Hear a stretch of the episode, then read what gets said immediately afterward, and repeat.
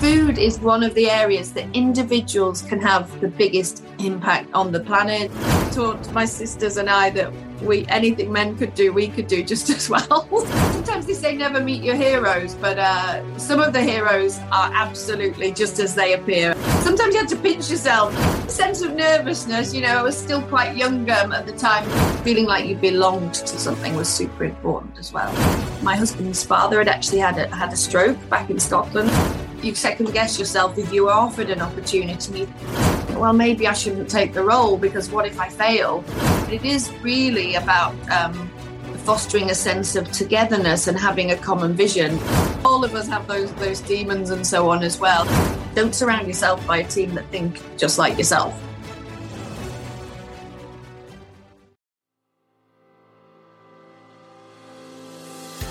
Welcome to Lead on Purpose. I'm James Laughlin former seven time world champion musician, and now executive coach to global leaders and high performers. In every episode, I bring you an inspiring leader or expert to help you lead your life and business on purpose. Thanks for taking the time to connect today and investing in yourself. Enjoy the show.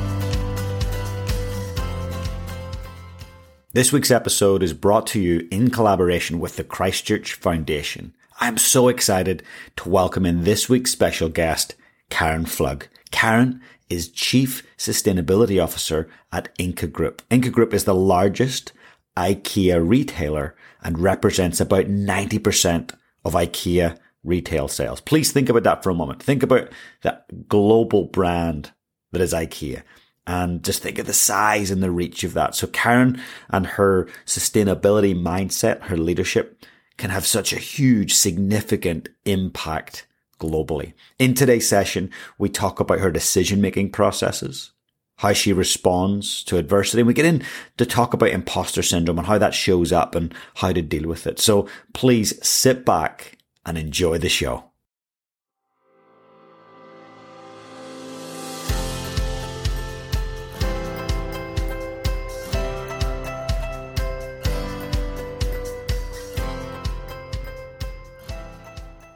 Karen, a huge welcome to the Lead on Purpose podcast. Thank you for having me. I'm looking forward to it. Oh, it's so great that we get to connect. I know how incredibly focused and productive you are in doing what you do at the level you do it. So I'm just really privileged that we get this moment to, to talk. And so I want to start at the beginning. So you and I have got something in common, and that is that you used to live within a stone's throw of where I live uh, here in New Zealand. So what led you to your journey in New Zealand? Yes, well, I did. Yeah, we well, lived in Lyttelton for many years actually, and was very, very happy there. It's just a beautiful place to be.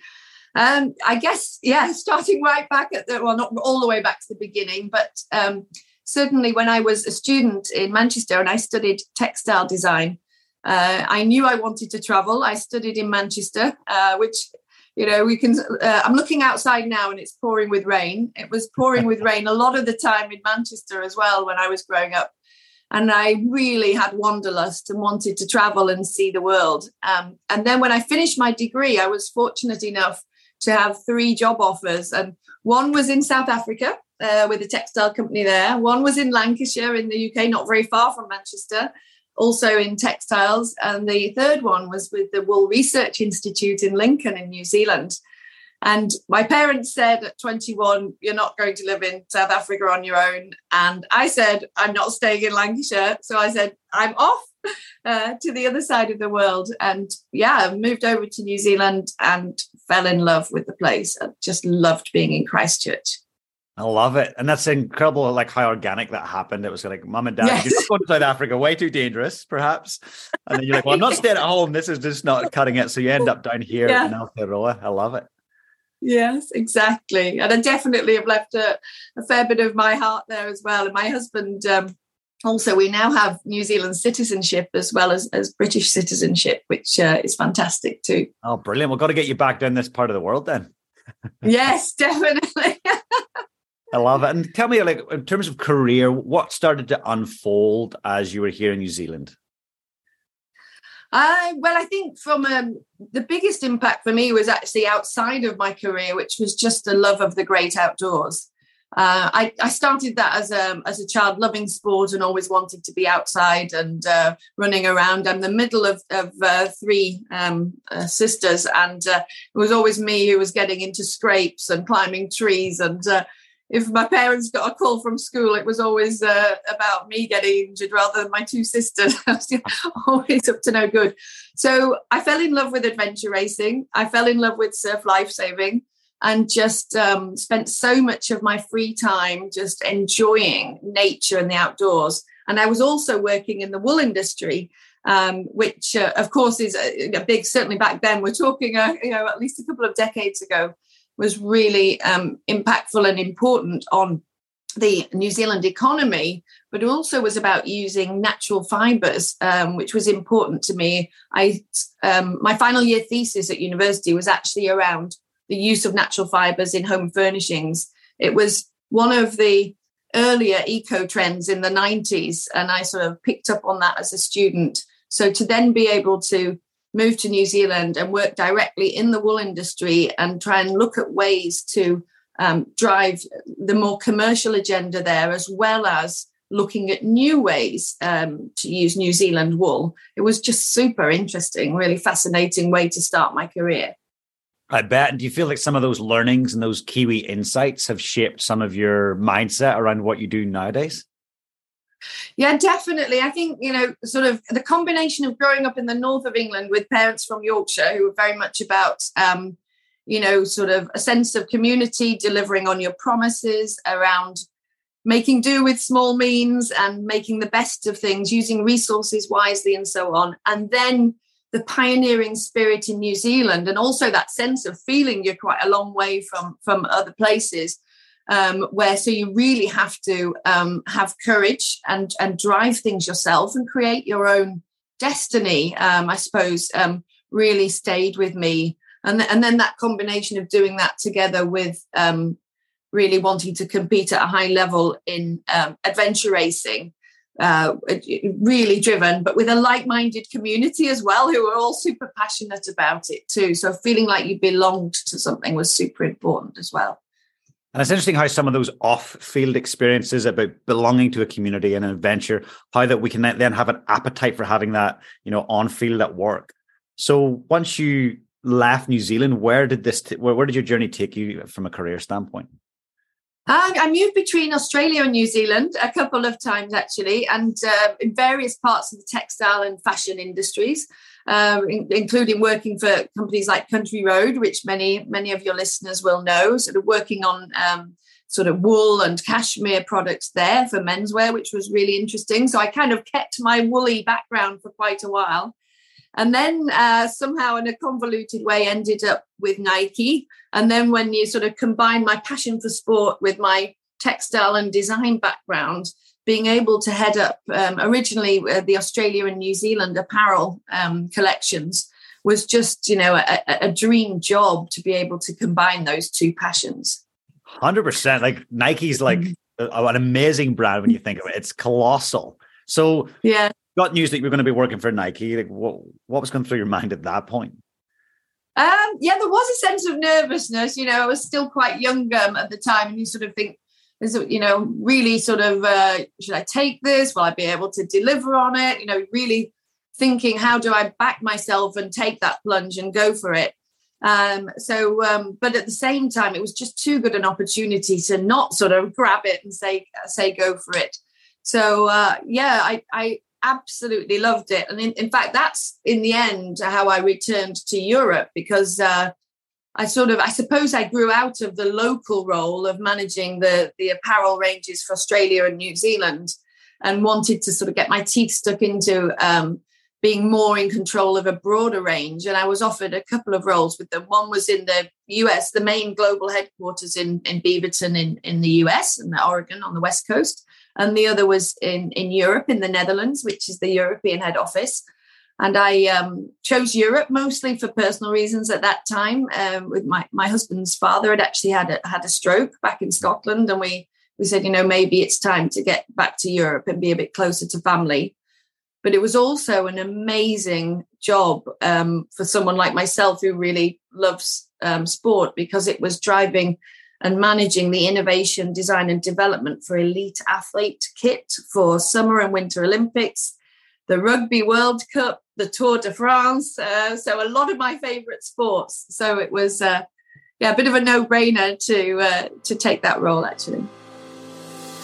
As you might be aware, recently we made the decision to remove all adverts and promotions from the podcast.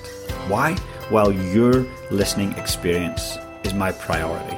So we decided to remove them all, and in return, I've got a very small favour to ask of you. If you enjoy the podcast and the incredible guests that we bring on, can you please follow and subscribe to the podcast on Apple Podcasts or Spotify? Please also leave me a rating and review. The reason this is so important is the more ratings, reviews, and followers I get, the more the show is promoted to other incredible people like you who really get lots of value from this show. So please do that. And also, massive ask please share this with three other people in your life. Share the show with them directly, copy and paste the link. Tell them you've got to listen to Lead on Purpose. I hope that it impacts their lives and it really helps me to grow the show. So I really appreciate it. And let's get back to the show. Oh, that's incredible. You'd have been up close and personal with the, the greatest of all time athletes and teams and Yes, yeah. Sometimes you have to pinch yourself, you know. Sort of like, um, but I know sometimes they say never meet your heroes, but uh, some of the heroes are absolutely just as they appear and and are genuinely great people and really um, authentic, and uh, you can really trust them as well. And and we're brilliant to work with. And others were a little more challenging. You know, it sort of you know depends on the on the on the person. Um, but yeah, it was fantastic opportunity to to learn more and also to really understand what it takes to help an elite athlete perform at the very best through the eyes of their equipment. Mm. So if you if you provide kit that works, they don't even think about it. They are just focused on performing to the best of their ability. But the moment it's not quite right, then of course it's sort of how can we make a difference make a change and and have an impact and turn things around so that they are then be, then they can forget about what they're wearing again because they're you know it's just intuitive and it just does what it's supposed to do. There would have been such a again in that role a wide range of skill sets that you would have had to have to manage so many different shareholders stakeholders. Definitely. I think um yeah definitely. Thinking fast um, being able to manage complexity being able to manage um, having a great deal of agility because things changed a lot. You know you'd get a last minute call an athlete wanted something different or a whole team because uh, i also worked on football uh, for the 2010 football world cup um, as well in south africa. So then how do you keep the owners and managers of a football team happy and the individuals. How do we make sure we deliver high quality high performance equipment that's also having a positive impact on the planet and uses more sustainable materials at a price as well? It's not limitless um, budget as well. So pulling all those things together and being able to manage the complexity of working with designers with factories with the sports marketing people the, the, the connections to the teams and the athletes so very much about sort of um, managing through com- complexity. Mm, hugely. And do you think, you know, for the listener that's listening now, going, hey, I want to move in a certain direction with my career, but you know what? I don't have all those skill sets yet. Do you think that partly, you know, you definitely have to build your skill sets um, throughout your career, but sometimes you get put into a position where you learn and you develop that really quickly. Do you think there's an opportunity for people to not have to necessarily have all the answers before they step into the role? Yeah, I, I, think so. I mean, it's often um, you second guess yourself if you are offered an opportunity and you think, but I don't know all the answers, and you start to worry and you sort of think, well, maybe I shouldn't take the role because what if I fail?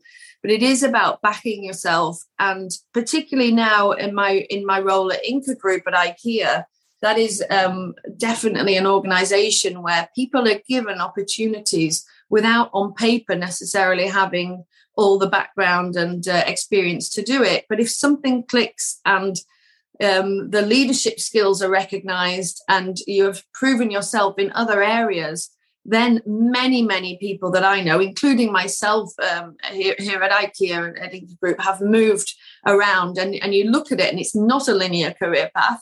Mm. And you might say, well, how are they connected? Actually, it's a bit convoluted or whatever. But you, well, certainly for me anyway, I have built on every role that I've had. I've learned new skills. I've brought in my old skills, and then I've, I've been able to sort of widen my scope both of influence but also impact as well through having a non-linear career path and that's really quite unique karen I, I, chat to a lot of leaders uh, across many different industries and there's very few large companies operating like that it's usually very hierarchical. It's very almost predictable what's happening with you know people moving throughout the company. What makes ikea and ingka group different? Yeah, I think uh, a big part of it is the culture, and of course, culture is used as a uh, in many companies and um, teams and so on as well. But it is really about um, fostering a sense of togetherness and having a common vision. I think our vision is to create a better everyday life for the many people, and every single one of our 170,000 co-workers can recite that in their sleep. And then it's about being able to give people opportunities. I don't know whether it's the Swedishness that's also built into the culture as well, but there is that openness to allow people to give it a go, to test, to try, to potentially fail, to make mistakes, and then to try again. Um, and it's a wide range of people from all over the world that come together around that vision as well. So I think when you have a common purpose or vision, then um, you don't necessarily have to fit into a standard box in terms of you do this and you only do this and you can't get out of that box. You you can sort of knock on the door and of your your manager and say, I actually think I can contribute here, um, or my next career path, I would I'm interested in that role. It could be in a different country or a completely different department. So we also really put the onus on the um, co-worker, the employee, to um, define their own next steps together, of course, with support from their manager and others in the team. That's incredible. I think that to me, that's a crucial piece that's missing in a lot of companies. And it's that value add, it's letting the individual know that we value you, we value your yes. sets, your heart set, your mindset, and we want you to thrive. And to thrive, you've got to be growing, right?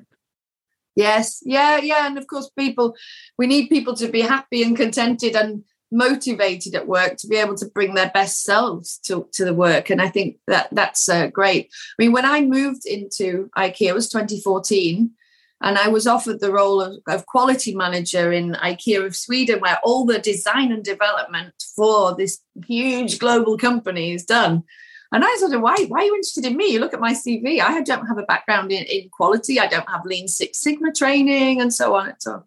But just something clicked when I met uh, the overall head of IKEA of Sweden, um, where I felt I can work with this person. And it was about moving a common agenda, moving the quality perception of our IKEA products through design, which is then my background. So it did bring in my, my background and skills through innovation, but also not just the quality of the products, quality of the whole experience. So seeing design and development and the retail experience through the eyes of the consumer and I think my previous retail experience with other companies um, was something they were looking for as well to say, bring the outside in, bring the consumer mindset to the everyday work that we're doing. Um, even if on paper I didn't have any sort of uh, qualifications in driving quality at all. I love that. And was I've, you've mentioned it a couple of times quite lightly, but in terms of self doubt or like why me, that imposter syndrome thing kind of comes up for all of us, right? How do you yes. manage that, or how did you manage that? Well, I think it's something working on every day, and I have some in my team that talk about it as well. Um, I don't know whether it's more women than men, or maybe it's not, and it's just that perhaps men bluff it more a little bit better. Perhaps uh, you can perhaps see when I think of the people in my team that talk about it, it's probably more um, women that talk about it, particularly if they're coming back after being off on maternity leave and so on, and then they're offered a great new um, opportunity that's a big challenge. They really have those self doubts. I think, um, yeah, all of us have those those demons and so on as well, and and particularly when you get offered a big role that you don't on paper have the experience for. So you could say the same for this current role, where I'm I'm Chief Sustainability Officer for Ingka Group, the largest IKEA retailer in the world with 400 stores with millions of millions of visitors. And I don't have a sustainability background. So when I was given that amazing opportunity, it's sort of like you almost like your stomach's churning. It's almost like the start of a race, you know, start of the coast to coast going, what am I doing? Why did I say yes? I, you know, like I should have just stayed in bed and said no and, and, and whatever. You know, when you're there at 4 a.m. on the on the west coast of the South Island. So it was a similar feeling. It's like, what the heck have I done? You know, so um, but it is um it's about being able to calm those uh, internal uh, doubters and and and believe in yourself and not having a fantastic manager and team around you. And then for me, I don't have a sustainability background, but I have real experts in my team who do know what they're doing. So what they're looking um, to for, for me for is driving transformational change, bringing the culture and values of the company to the fore, and helping to integrate sustainability so that every single co-worker knows how they can contribute. So it's around change management and driving um, positive impact. Uh, so it doesn't matter that I have not got 20 years of climate experience, for example. That's incredible. And that, to me, for the listener listening right now, that gives everyone hope that, hey, when I get a job that maybe I don't think I can do, actually, you yeah. can think bigger, yes. think different. Yeah. And around yeah. decision making. So when you decide, I think, you know, you, when you say yes to something, you're essentially cutting off all other options. So what helped you to decide to say yes to being chief sustainability officer at Ingka Group? I think the biggest thing for me was being driven by um, by my own purpose and being a, wanting to make a difference. So uh, we are a large organization. We are scrutinized, of course, and we should be scrutinized. But we also have the opportunity that even if we make a small um, change, or difference, it actually then can have a positive impact on millions of lives.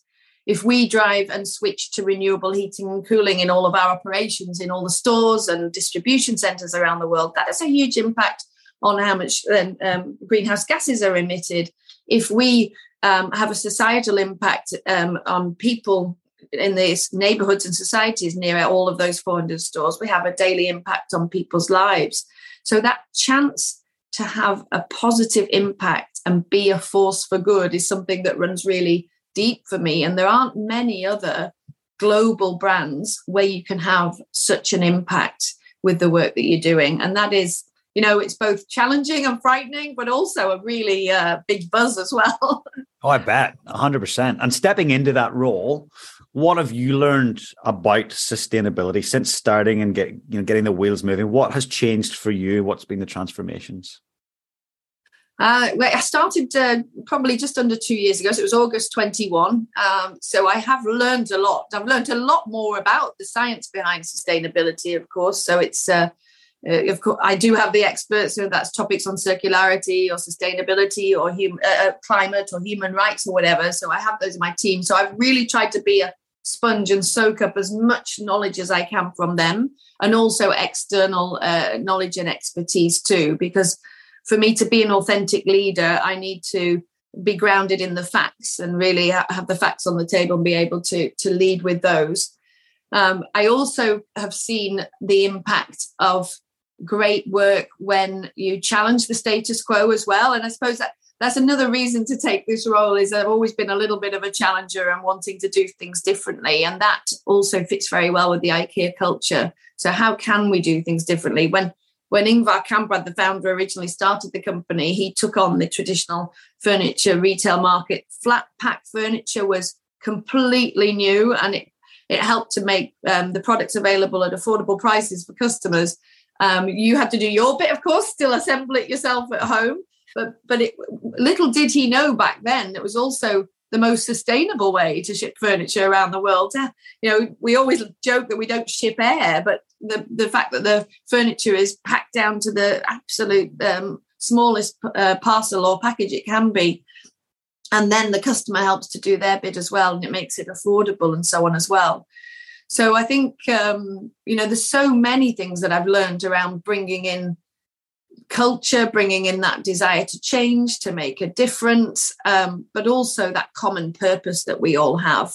And it's about combining profit and purpose together. We're not an NGO. We still want to grow. We still want to be profitable. It's important that we are profitable and successful. But it's about doing that with purpose as well and make having a positive impact while doing that.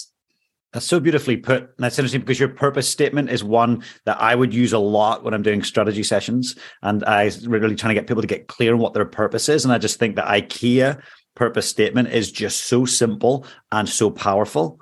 And I guess the one thing that you alluded to earlier was that everybody gets to almost attach their personal meaning. Each coworker, yes. they, can, they can actually relate to it, right?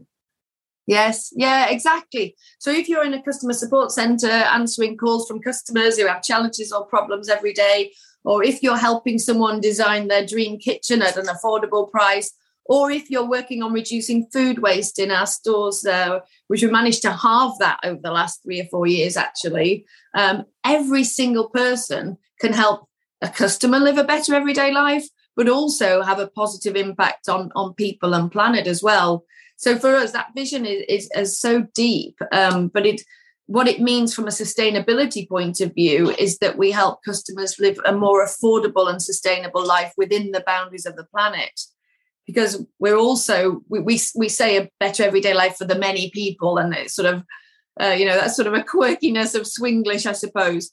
But it is about making sure that great design great products knowledge know-how and, and so on are available for people with small means, with thin wallets. Uh, it shouldn't be for the chosen few who can afford beautiful, sustainable products. And that is something every single one in the company is striving towards. It's incredible. And when you think about, say, sustainability, you know, what are the greatest challenges you feel that organizations face in this day and age? There are many. It's a really complex topic and they're all interconnected as well. I think obviously climate is the one that gets a lot of airspace in the media, and that's for good reason. It's a huge, huge um, topic. And it takes um, a collective will of governments, policymakers, businesses, and individuals, and you know, NGOs to all come together and really uh, drive change. We have most of the solutions, and that's what can get frustrating, I think, because we we in most cases not all but in most cases we know what it will take to get there in terms of being net zero and, and, climate positive. So it's about investing in those and making the right choices. And here i mean in a sort of broader societal way. Then we have um, you know rising inequality the, the gap between the haves and the have nots and the, the people that are most severely impacted by climate change are those with the least with the smallest means as well. So uh, again it's interconnected and then, um, you know, we have other topics around circularity, the switch to become a fully circular business. We, we can't do it alone. We certainly don't have all the answers. So, how do we collaborate with our suppliers, with our customers? Uh, we, we have a take back service for customers, being able to bring products back and sell it back to us. We help with repair and spare parts, sending millions of spare parts out to customers and so on. So, prolonging the life of products but then even designing that product, our inter IKEA colleagues our, the, the, in IKEA of Sweden, designing it from the start so it can be repaired, that it's from renewable and recycled materials. At the moment, there can be a premium for those sorts of uh, materials. So it, it can be a difficult challenge to say to say, okay, if we invest here, what we don't want to do is increase prices for customers. So it's finding that balance. We have um, what we call democratic design around form, function, sustainability, quality, all at the lowest possible price for customers. So, and that isn't easy. You know, it sounds easy to say, but it's not easy to do. But if we apply that for every single product we make, it helps then um, to make that switch to those renewable materials. And there'll be a tipping point where actually it will be um, a lower price to go for those renewable materials in the future. It will also be that legislation will require it. So we need everything to move together the, the will of the people, which we definitely have, uh, the will of businesses, and then uh, legislation and government supporting those changes. What would you say have been some of your biggest wins in the last few years for you guys as an organization? I think I mentioned the food waste earlier, but connected to food, a lot of people don't think about this, but we're, we're one of the world's largest um, sort of restaurants. Uh, we have over 100 million people come and eat food in our restaurants every year around the world. Wow. And food is one of the areas that individuals can have the biggest impact on on the planet, on climate. We were lucky enough to have um, Johan Rockström, who's um, a bit of a guru in, in Sweden, but also known internationally as a, an environmentalist and a scientist. He came to speak to many of our co-workers uh, about a month ago, and we asked him what's the single single biggest impact an individual can have on the sort of sustainability agenda. And it is about the food that we eat. But we don't have to be extreme and be vegan, which I, I guess people in New Zealand and Australia would be happy to hear because we're a bit of meat loving nation. Uh, but it's about just switching out to fish, to chicken, and vegetarian, and having just one or two portions of red meat. So that flexitarian diet is the biggest impact individuals can have. So being part of that with our plant-based um, plant balls, as we call them, having alternatives to the famous Swedish meatballs, where in some markets it's already um, up to 50% of our sales is, is uh, of the of the plant balls um, versus the meatball equivalent. We've made sure that those um, uh, plant-based foods are at a lower price than the meat alternatives to help nudge customer behavior and allow them to have a, mm. a more hmm. sustainable meal when they visit. Um, switching to renewable heating and cooling and renewable um, electricity in many, many of our stores with the ambition to be 100% renewable electricity by 2025. And we're around 75% now. Wow. So that one's a, a big movement as well. Um, we're driving towards zero emission deliveries as well. The impact of actually shipping our product and delivering it to customers, of course, we want that to be zero emissions, and we're we're on our way there. Although that's that's a big challenge with availability of trucks and so on. Um, and then it is about the advocacy role because as well as providing customers with a great range of more sustainable products and looking at our own operations because we are a big brand if we make a movement many many others will follow. So we want to be that yeah force for good and driver of positive change. Yeah there's almost like a responsibility there for you guys. If you you make the right decisions it's going to have a massive domino effect. Yes yeah, we feel that, and sometimes it can feel a bit like, oh, you know, it's like thank heaven, sort of got broad, broad shoulders. But um, it's something we take seriously. Um, but we also see it as a fantastic opportunity because of that domino effect. Of course. Yeah. And I think that that positive psychology approach of thinking, well, what are the possibilities here that, that present themselves when we do the right thing? Even if it's the hard thing to do, we're doing the right thing. Yes, yeah, and even if it can feel like slow progress, I mean, people that work in sustainability are notoriously impatient, and it will never be, uh, you know, enough, and always more, more, more. So it's about balancing that drive and striving for for change and and the momentum and sense of urgency, with also doing it in a positive way that brings people along. It's not, um, you know, the wagging the finger and the stick and making people feel guilty about the choices they make, whether it's individuals or businesses it's about showing the way around the ch- positive changes you can make without it feeling like it's a chore or a burden or or whatever. We we we feel that's a sweet spot as well, making it making it matter to customers so that it, it is a positive impact on their individual lives, not just because it's good for the planet or whatever, but actually benefits them as well, whether that's being healthier, whether it's saving money, and so on. And if we can, it creates a virtuous circle if we can um, build that momentum and bring other companies as along to do that as well. 100%. And I think when you get to that personal level and you're helping people meet their needs, their core human needs, it's such a more natural kind of cycle from there. Yes. Yeah, definitely. And I think, um, again, that goes back to the original vision around a better everyday life. Who doesn't want a better everyday life? And if, if we can impact that, so, and it is about the everyday, it's not just the special occasions, it's about that life is more comfortable, it's more enjoyable, it's more affordable, and, and more sustainable um, for the people that we connect with and provide uh, services for. And as you have eyes up and looking to the future, what are you excited about that you guys are working towards now? What is there a certain theme or anything particularly exciting that as a group you guys are really focused on? Uh, there are many areas. I think a couple. One is um, a lot of the work that we're doing around um, diversity and inclusion. So, if we take our own co workers, um, about a decade ago, we made a decision to be really rigorous about 50 50 gender split, particularly in senior management positions. and we now have reached that. And, and then if we take our country retail managers around the world, um, it's I think it's like 45% because we have 31 countries. So just the balance. Uh, but but it, overall, with our management teams, it's 56%, I think, women.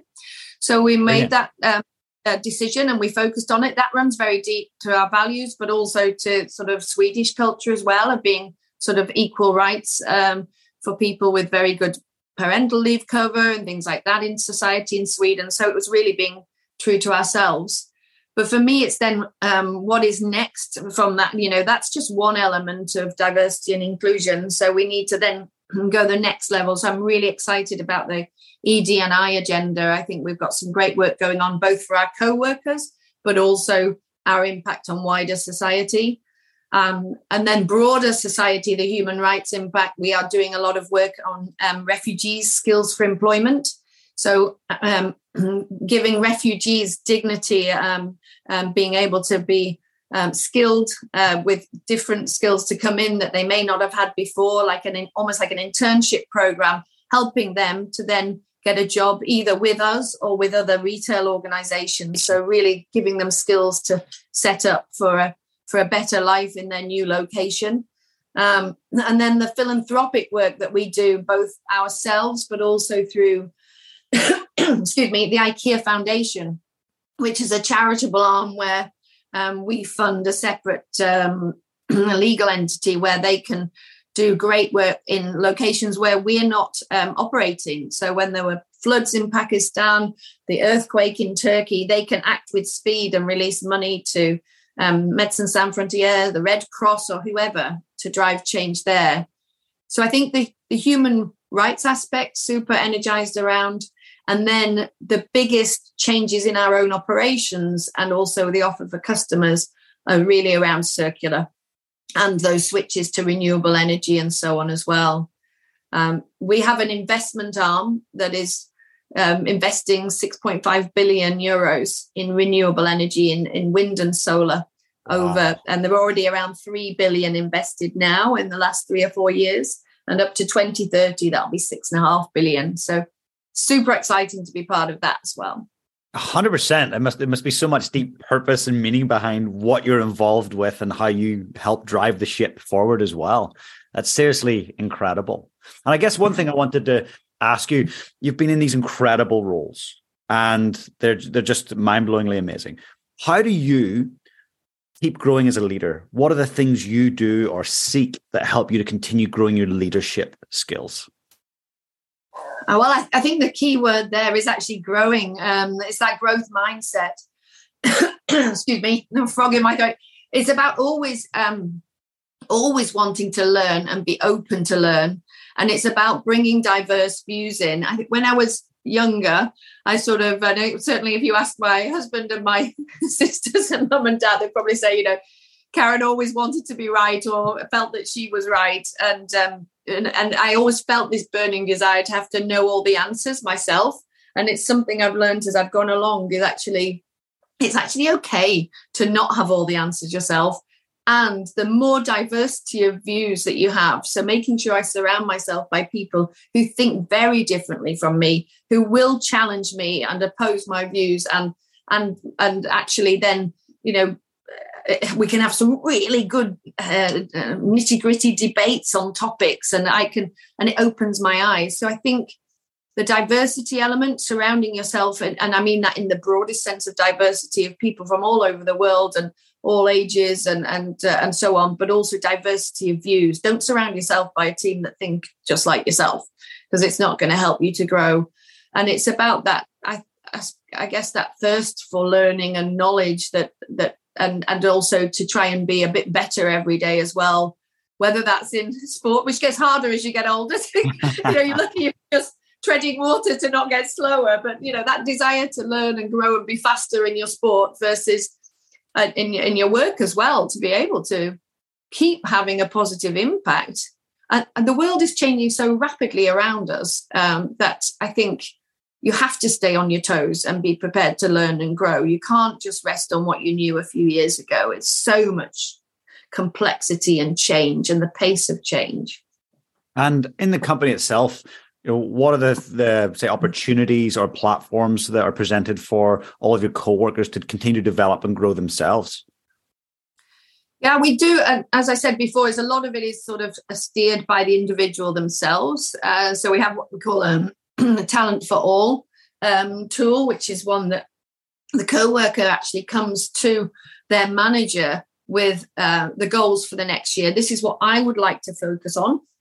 There are some business goals and there are personal development goals. We have leadership expectations and capabilities. And here, when we say what takes a leader, we mean every single individual co worker is a leader. It's not the manager. It's about really leading yourself, your own destiny, and having the ability to also lead across the business, whatever role you're in, whether you manage people on paper or not.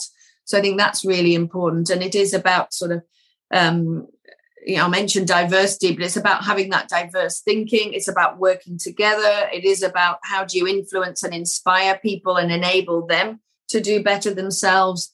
It's about being open to challenge the status quo as well. We really encourage that sort of challenger mentality and entrepreneurial spirit at IKEA as well.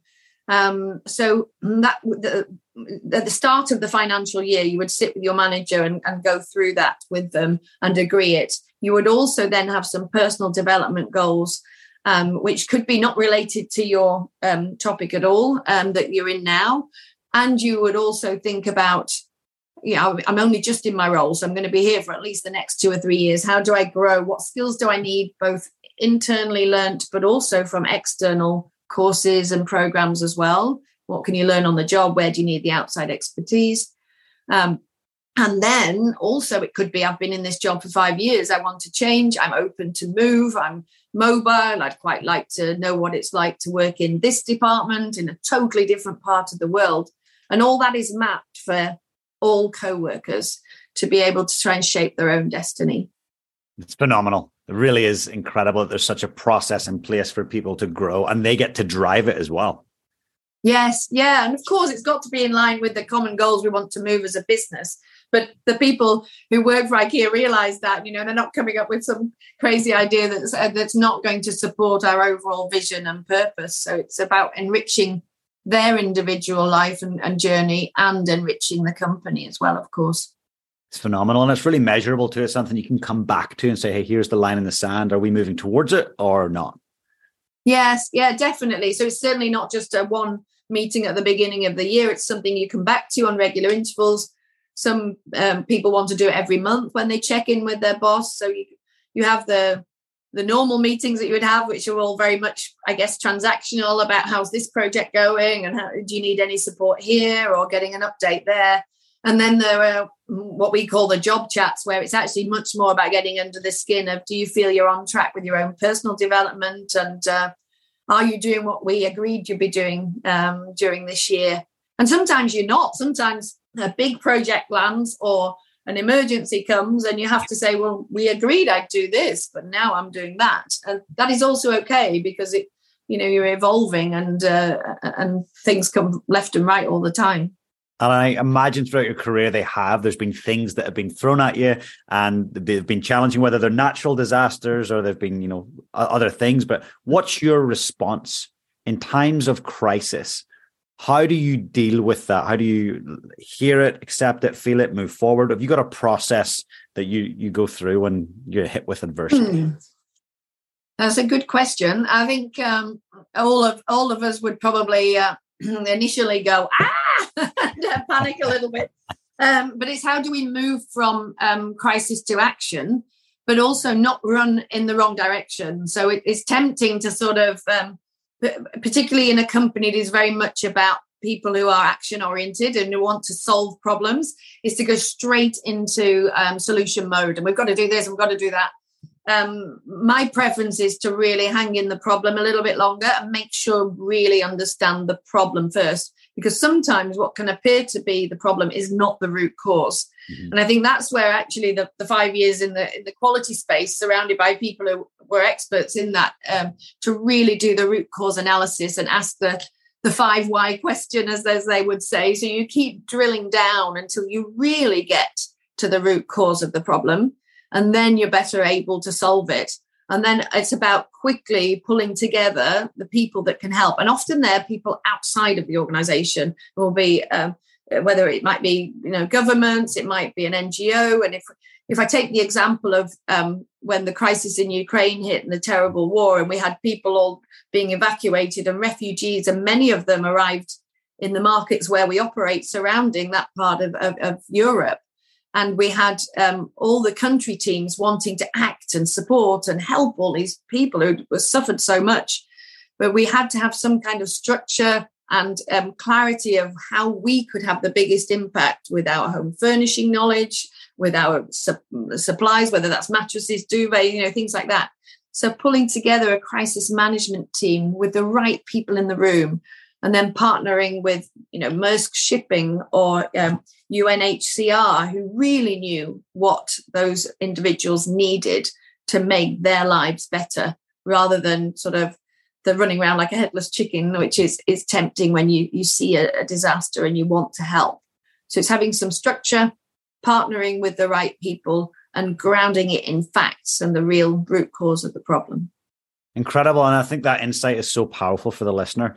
And you talked about diversity, and I love that that's a big, big focus for what you guys are doing and where you're headed as a company, as a team. So, in terms of your own experience being a female leader going through your career, have you ever had experiences where you have not been given opportunities or it's been harder for you to do what you wanted to do because of your gender? Uh, I, I, think I've been fortunate to live and work in, in parts of the world where it's less of a problem. And maybe because I'm also quite a strong, um, feisty personality type, it's been less issue for me. I, I um, and you know, I, I think there are parts of the world where it's probably, oh, it is a lot more difficult. And then I feel um, that I should be a voice for those that don't have a voice in those situations and be able to both lead by example but also stand up for what I believe in. Uh, I think um, you know for me I, I, have been fortunate enough to work in great companies i've of course experienced sexism at work uh, certainly not at ikea but in other companies where it can be just a bit of banter especially in australia you know and and um, these days i mean now i'm talking many many years ago these days that probably um, happens a lot less but uh, it's it's calling people out when that happens and making sure that I'm extremely clear on it. Uh, and then when I think of outside of work in in sport, uh, adventure racing, men and women do the same course. So it's not you know I did some bike racing as well, and women would do shorter bike races than than, than men, and they do at the Olympics and world champs as well. Um, uh, but when you do adventure racing, it's and if you do it a team, it's usually one woman and three men. And often by the end of 24 hours or 48 hours of racing, it's the women that are the strongest. The men might be fastest at the start. so I almost like do, doing those races to sort of prove that I can do what what what men could do. And I grew up with with parents who very much taught my sisters and I that we anything men could do, we could do just as well. so, I love it it started from early days with my parents. That's incredible. I think that when we look at, we are chatting to Steve Hansen on the show about, I don't know, five, six months ago. And obviously he's done a really great job in his career being a coach. And I was asking him about uh, who he looked up to as role models and, and, leaders. And he said, you know what? Your two greatest role models are your two primary caregivers, and they are the, going to be the people who have the greatest influence on your leadership. And it sounds yes. like with you. Yeah, definitely. And then also, when I now think of my own children, I've got a, a, daughter who's 15 and a son who's 10, and it's my husband that's chosen to be the stay home dad. It worked for our family, and it's meant that I've been able to have the career I have, and the children have stability at home. Um, a lot of parents, um, sometimes both parents have to work, and you have to juggle that, and you, you know, you need sort of aftercare and so on but the fact that we've moved around and lived in different countries around the world where we have not had the grandparents or the aunties and uncles available after school has meant that's what's chosen we've chosen for us and it works for us. And i'm lucky enough to have a supportive husband who's pre- been prepared to give up his career to look after the children and move around the world with me. So i do realize how lucky i am but i also know that sets a fantastic example to both our children as well that that is okay and that's normal and it's it's the done thing as well. It's not always the the woman that is the primary caregiver. I think it's such an incredible thing you're doing, and it's important that our kids do get to see that it's not this old school hierarchical way and patriarchal way. Like yes. there's a different world, and everyone yes. has opportunities to do what they want to do. So yeah, you're really flying the flag. yeah, well, I, together with with my husband, I'm very yeah. lucky that he's uh, been prepared to do that because it doesn't always work for other families. He's a modern dad. I love it. Yeah, definitely. so good. Now, I want to be so respectful of your time, and I know you've got a, probably a very a busy day ahead. So, I've got one last question I'd really love to ask before we wrap up. So, we're going to fast forward uh, many, many years into the future. It's your last day here on Earth, and you know it's your last day. And someone very young, so maybe it's a great grandchild or grandchild, comes up to you and says, Karen, how do I lead my life on purpose? What would you say to them? Oh, it's a tricky. I probably want to say a lot of things. so, uh, yeah, there'd be so many things you'd want to say if you knew it was your last day on earth. I think. I think for me, it's about um, how do you show up every day to be the best version of yourself, to be the best person, and you do that when you are doing something that you spend the majority of your time on that is aligned with your own moral compass and your own values. So find whatever that is. And for some people, it might be, um, you know, working for themselves and driving their own agenda. For others, like myself, working for large global companies where you can feel you can have a bigger impact on on more people. But it's so important that the work you're doing and the company that you spend most of your day with is aligned with your own personal moral compass and so on as well. And then I would also say, uh, don't take yourself too seriously. You can take the job seriously, but not yourself too seriously. Uh, and you need to be able to laugh at yourself and have some fun. And the topics that I work with are quite heavy on the heart, heavy on the mind, and, and many of my, my team as well. It's, you know, that desire to make a huge impact on huge topics like climate and human rights and so on can can weigh heavily so it's about ha- making time for yourself to have fun, to balance that complexity and work that you're doing. Sometimes just let off steam, whether that's through music, art, sport, whatever it is. Find that time for yourself as well.